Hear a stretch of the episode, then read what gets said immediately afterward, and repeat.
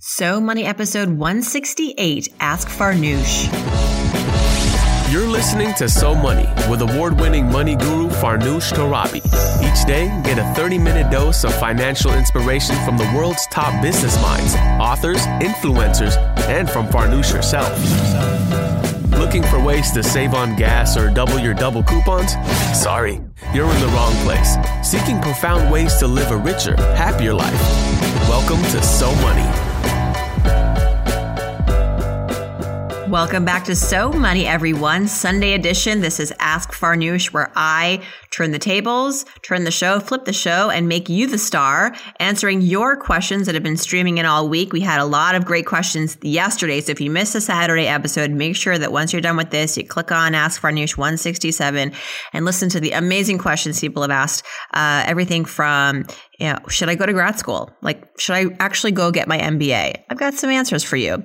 And uh, another person was asking about resources that he could tap into to get a foundational understanding of a lot of the stuff that we talk about on the show from, you know, just everything, you know, how to invest, how to buy real estate, how to think about money. And so um, I gave some resources, great resources, uh, shameless plugged resources in the Saturday episode. Today, though, we've got some other questions about, oh, you know, uh, just getting financially up to speed after a divorce got questions here about um, getting married soon and needing some advice about how to manage money, and also a question about um, starting over after a bit of financial turmoil in someone's 20s and how to kind of get back up to speed and, and take baby steps to make uh, for a better financial life.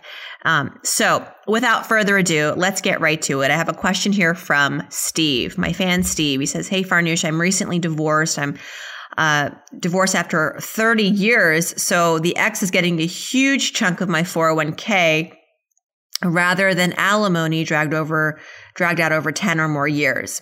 I have about 12 years until retirement, so I need to invest as much as I can to rebuild my retirement savings. Do you have any advice for how to set the investment risk bar or balance my risk for the next 12 years while I'm still working? So, Steve, I assume that you're maybe in your 50s, you say you want to retire in the next 12 years. So I would definitely take advantage, first and foremost, of the catch up contributions provided in your 401k or your uh, IRAs. The, those that are 50 or older can save $24,000 this year in their 401k. That's an extra $6,000 than those under the age of 50. So definitely do that. That's step one. As for the mix, you know, there is this rule of thumb uh, that you take the number 100, you subtract your age, and that, that that remaining number is the percentage of how much you should be safely invested in equities. So that includes mutual funds, index funds, ETFs, and stocks, uh, individual stocks, although I don't like individual stocks really. So, and the rest you would want to put the other, you know, so if, let's say you're 55, I don't know. So then you have 45% roughly that you would could comfortably be in equities in your portfolio. The rest, 55%, would be in things like bonds and money market and cash, safer investments. The idea being that, you know, you're getting a lot closer towards retirement. You don't want to take on too much risk. But this is just a rule of thumb. And, you know, I would say that it sounds like maybe you might want to work a little longer as well to bring in that income if you can to so that you don't have to tap your retirement uh, savings so so quickly. So this is just my overview kind of advice to you, but I would say what I would also do if I were you is speak with at the very least the plan advisor that comes with your 401k, somebody at the plan provider who is informed, who can give you who can look kind of the the historical trends, look at your portfolio, give you some very catered advice based on uh, your performance to date, and then also what your goals are going forward, your risk tolerance, giving you some uh, some more accurate investment advice and strategy. And so, but I would say you don't want to be super aggressive at this point. Uh, I, I would also again rethink your target retirement date, maybe push it back a couple of years to take advantage of added income. And finally, definitely withdraw from Social Security as long, late as possible. So the deadline to start withdrawing from Social Security for everyone is age 70. You can start as early as I believe 62. However, uh, the longer you wait to take that first withdrawal, the more money you will have at your disposal. And it's pretty significant. So go to SSA.gov, that's the Social Security website.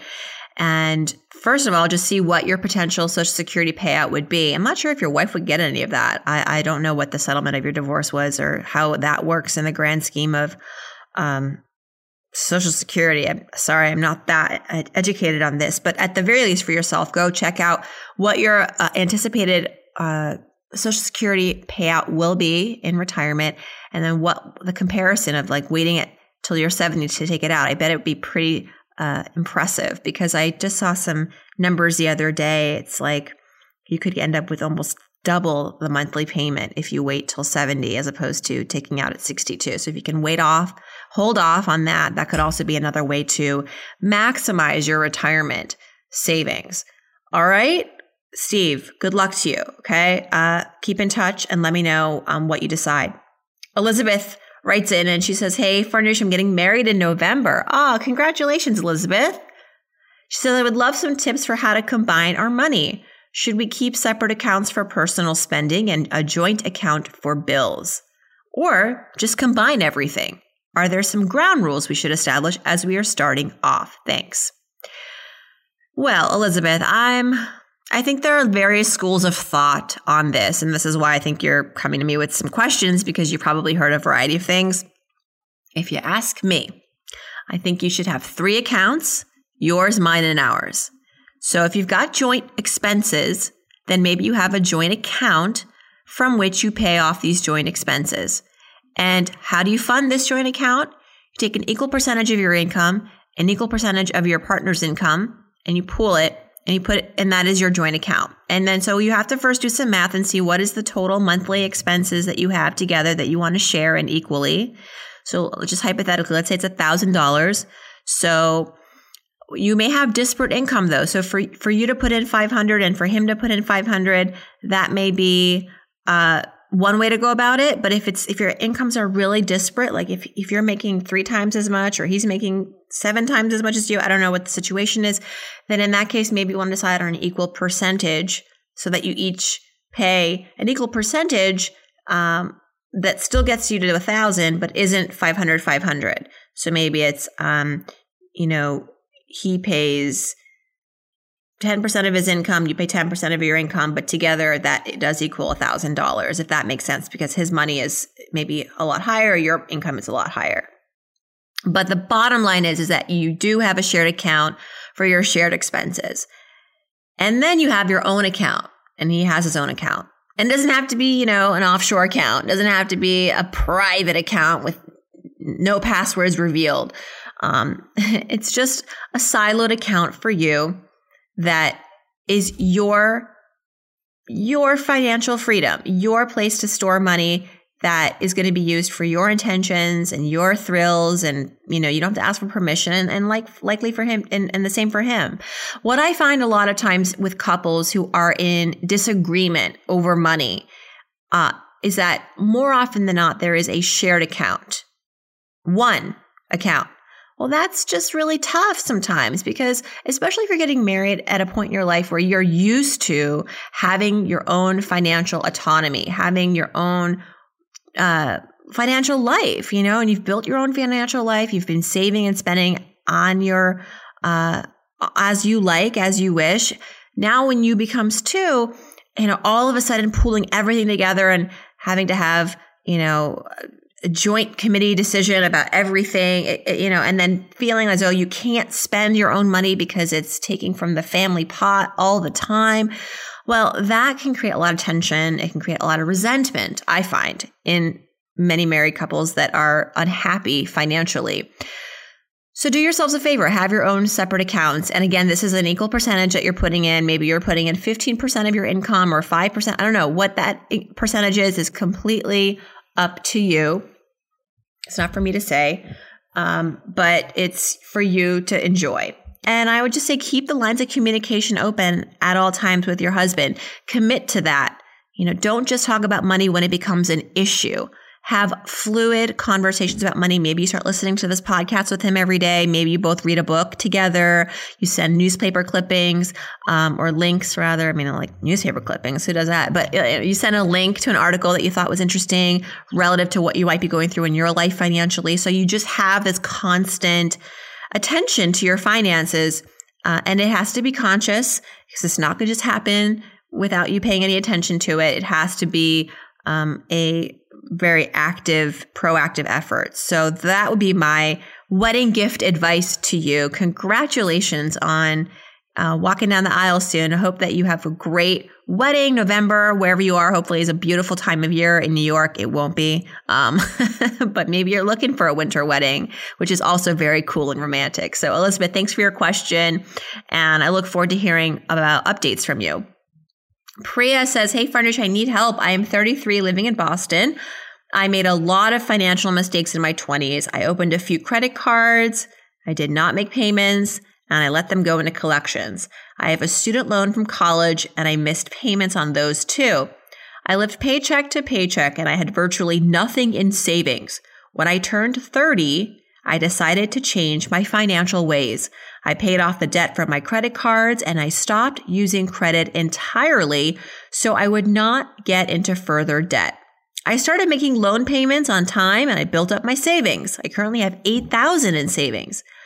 Despite this, my credit score is still under 600 because my student loan is currently at $37,000. I rent my apartment. I don't own a car. So my credit to debt ratio is pretty bad.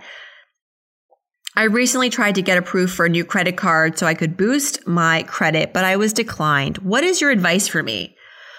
Well, Priya, it sounds like I don't want you to get discouraged. It sounds like you're doing great. You're making a lot of strides. You've hit a wall a little bit with the credit score, but don't worry. Time heals with this good activity and making timely payments on your student loans. Uh, your your credit score should improve. Having a credit card would be better though, and I know that's hard to get because your score is low. So, I would say try to open up a secured card. Have you ever heard of this? A secured card? So it's similar to a credit card, but rather than give you a hefty line of credit, the bank will give you a small line of credit that's equal to an amount that you deposit out of your own pocket. So it's kind of like a debit card. And usually it starts at around a few hundred dollars. And your activity on the card is reported to all the major credit reporting agencies. And so it's helping you establish better credit just like a traditional credit card would. And it's this is a secured card is typically for those people who don't have access to credit because they're maybe new to the country or they are suffering from credit from bad behavior in the past. They had a bankruptcy, a foreclosure, uh, delinquencies, and they can't qualify for a traditional credit card. So they get a secured card, which is like a traditional credit card on training wheels. You put the collateral down and then you basically are borrowing from yourself, but you have to pay back yourself on time every month for about six months, for about a year. And then after that, you usually will graduate to a real credit card. But what's great, what's great about a secured card is that unlike a debit card, your activity is reported to the credit reporting agencies. So you are effectively improving your credit score, assuming you're doing well with this secured card. And so that is what I would recommend you do because you can't get a regular, a regular credit card. Try to get a secured card. You can shop for offers at bankrate.com. You could just walk into your local bank or credit union. They probably have one. Um, watch out for some fees, however. So if you go to Bankrate, you can actually probably find out which cards offer the lowest fees. They're not a lot of money, but maybe it's a couple percentage points of the balance. And so uh, rather of the limit, which is the money that you're putting down. So just be aware of that. And sometimes there are no fees, but so that's why you want to do your shopping around and do your homework. And uh, as I said, after repaying off this balance on the secured card every month for about a year, you could you're likely going to be eligible for a real credit card, and that's really going to help with your credit too. So that's what I would do. April writes in, she says, This is a request to please interview Paula Pant from affordanything.com. I love her saying, which is that you can afford anything. You just can't afford everything. Would love to hear her answers to your so money questions. Thanks. April, uh, today's your lucky day because I, I'm friends with Paula and I am kicking myself for not having invited her to the show sooner. So I just, I saw your question and I emailed her, uh, and she's on she's booked. She's on the calendar, and I'm happy to say she'll be on the show later this summer. So stay tuned. And thank you so much for that guest tip, that guest recommendation. As I say to all my listeners, if you ever want to hear from someone that you're ad- admiring, that you like to follow, that you want to hear more from, and maybe see and hear more about their financial perspectives on things. They don't have to be financial experts. Maybe it's an athlete. Maybe it's a politician. Maybe it's a, you know, I can't guarantee I'll get all these people on the show because they're busy and maybe they're poo pooing podcasts right now, you know, because, you know, podcasts are sort of, they're cool if you, if you listen to them, but sometimes people who are used to being in the traditional media don't really value the benefits of being on a podcast, but they'll get, they'll come around, they'll come around. But I'm so I'm happy to say at the very least, Paula, who's awesome. I agree. She's fabulous. She's everyone check out affordanything.com. That's her website. She will be on the show later in July. So that is a wrap, everyone. Thanks so much for all your questions. April, Priya, Elizabeth, and Steve. Good luck, Steve. Uh, and good luck to all of you. See you back here tomorrow for a fresh episode of So Money. Let me check the calendar and see who's on. Hang on, hang on, hang on. Tomorrow we've got, oh, this is great. Tamsen Fadal. For all you New Yorkers listening to the show, Tamsen is the co-anchor of WPIX's evening news. So she does the five, six, and 10 o'clock anchor uh, shows, evening news shows, but also she's come out with a new book called The New Single. So if you're newly divorced, newly broken up, and you want to get back on your feet emotionally, financially, career wise, Tamsen has got the goodies and we break it all down with her tomorrow. And also the rest of the week, we've got um, uh, I'm replaying Mr. Money Mustache this week on Friday because it's uh, right before July 4th. I wanted to have some good car listening, driving listening for y'all as you are headed to the beach. So, uh, lots of good stuff coming your way this week. Hope to see you back here tomorrow. In the meantime, hope your day is so money.